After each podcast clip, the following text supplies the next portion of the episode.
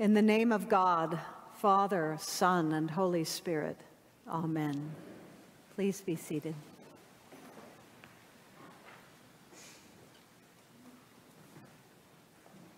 Welcome to all of you, both online and in person. So glad to be with you this morning.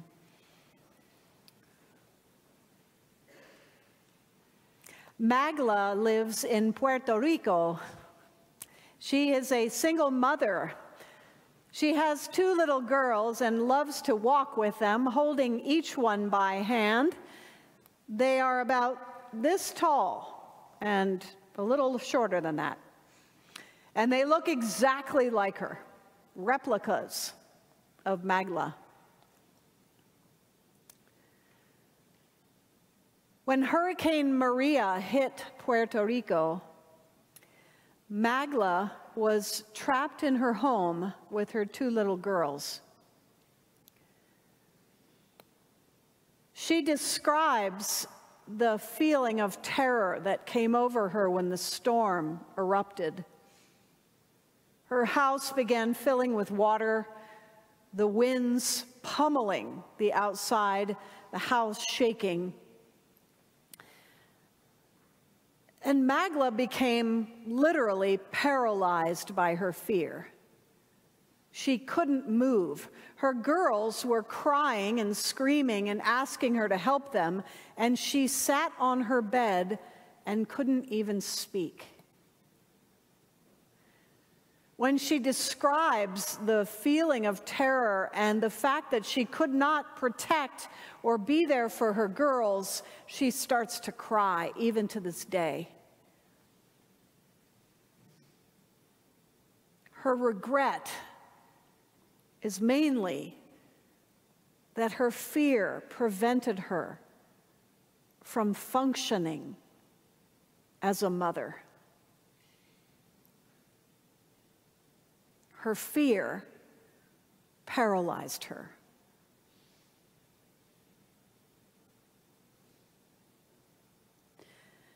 There is a tiny part of the brain that neurologists call the amygdala. Evidently, when a human being goes through a traumatic experience, all the neurons rush to this little organ called the amygdala and a person can change dramatically in their behavior. They can become paralyzed and unable to speak or move, or some start raging in anger. Some will run. We all respond differently to this feeling of extreme fear, but it is a physical, neurological response. And it's often beyond our capacity to handle. We are reduced to something less than the people we want to be. We are reactive, childlike, stagnant.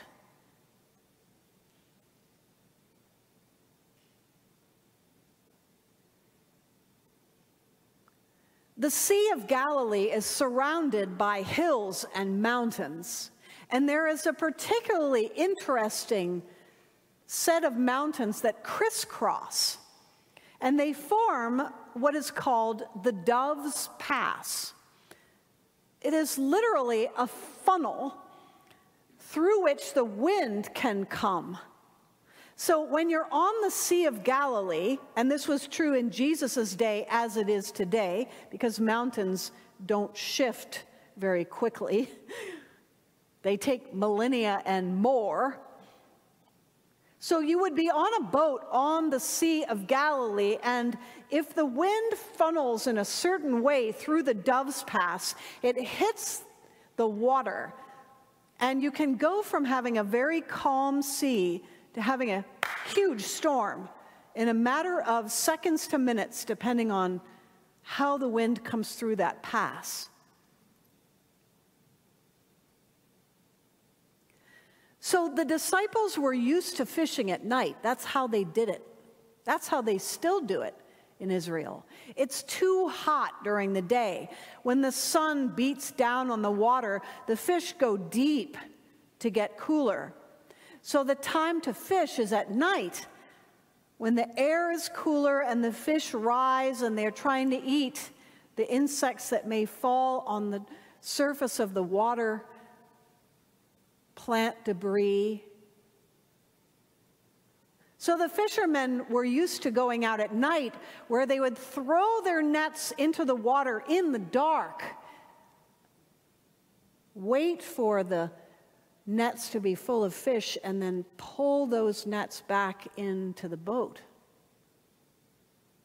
They were used to the darkness. But on this particular night, when they set off, it must have been calm at first. Jesus goes to sleep and he's exhausted because crowds have been pummeling him for healing, for teaching. He's asleep on a cushion in the stern of the boat when the wind comes through the Dove's Pass and a huge storm erupts. And the disciples, although they're used to the darkness, they're not used to these kind of winds. And they become terrified.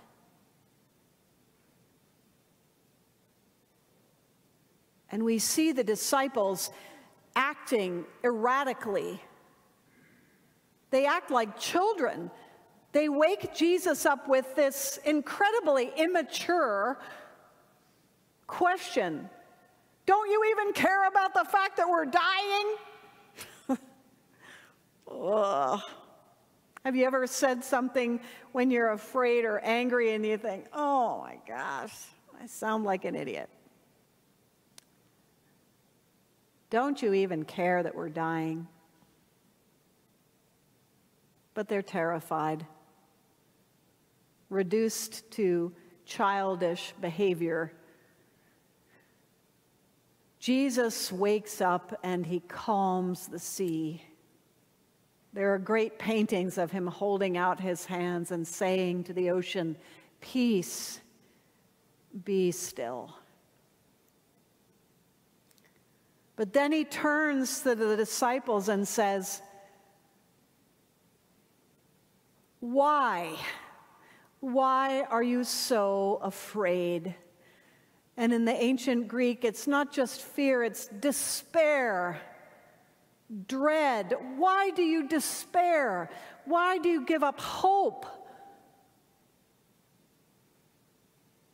What is wrong with you that you cannot trust me? That you cannot just wait out the storm. Why the panic? Why the fear? Why do you forget who I am?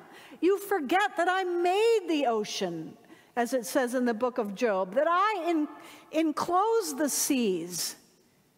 You forget that I do know what I'm doing. You forget that I have promised that everything will be okay. And you panic. Why do you panic? Why can't you trust me?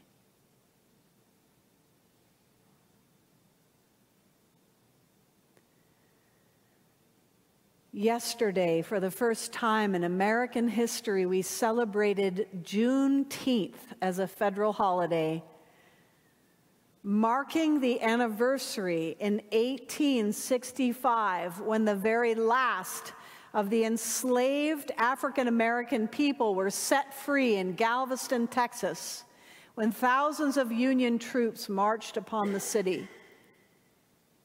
There is a woman who has lived in Texas her whole life. Her name is Opal Lee. You may have heard of her story. She is 94 years old. And for all of her life, she has been waiting for this storm of slavery and its implications of racism and prejudice to end. And for her whole life, she has been protesting and writing petitions and trying to get the American government to wake up and acknowledge this day, to mark it and celebrate it. For on this day, we began to wake up to the abominations and sinfulness of our behavior, to our blindness for storms blind us and we cannot see clearly.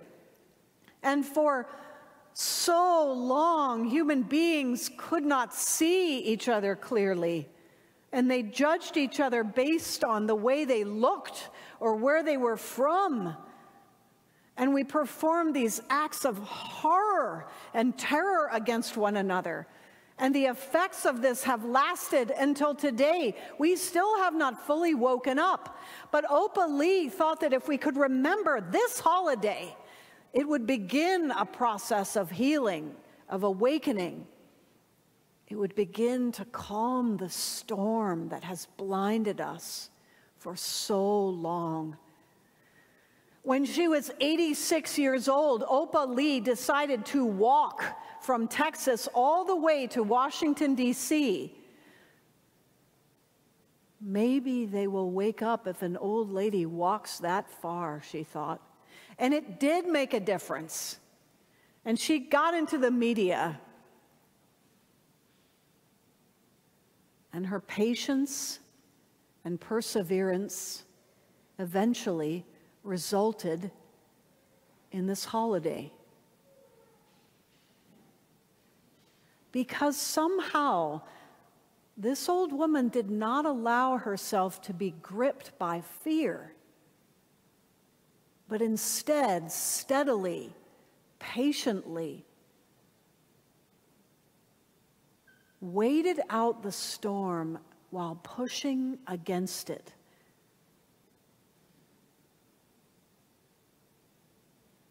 You know, after Hurricane Maria, Magla decided that she never wanted to be paralyzed by her fear again, that she would never let herself be caught in a position where she could not act as a good mother. And so she decided to be trained as a first responder. Neurologists say that one way we can fight that response, that fear response in the amygdala, is to actually put ourselves into storms a little more, to get ourselves used to being in crisis or under pressure. And over time, we will learn how to stay calm. We will learn how to be awake. We will learn how to calm ourselves and not respond in rage or running or paralysis, we will be able to say to ourselves, Peace, be still. I can keep my trust in God even though it seems like the world is going crazy around me.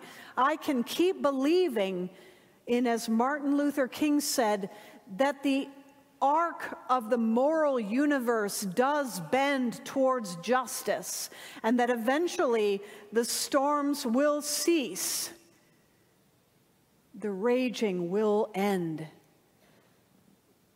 and Christ will come again.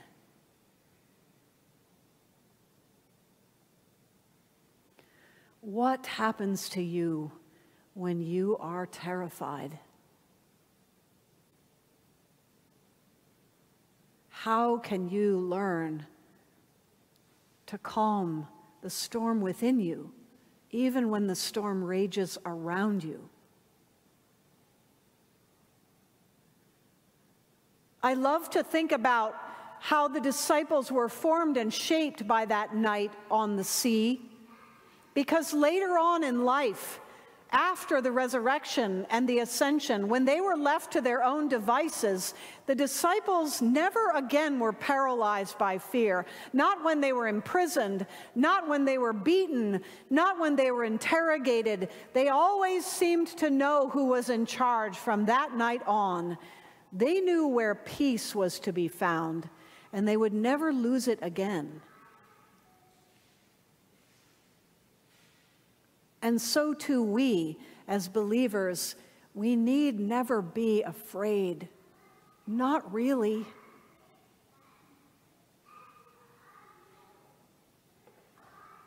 We don't need to be paralyzed, to feel rage, to run. No matter what happens around you, you know the end of the story, don't you? And you can hear those words in your mind when Jesus says, Peace, be still.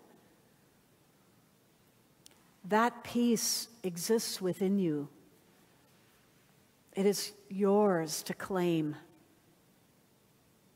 My friends, we need never be afraid again. Amen.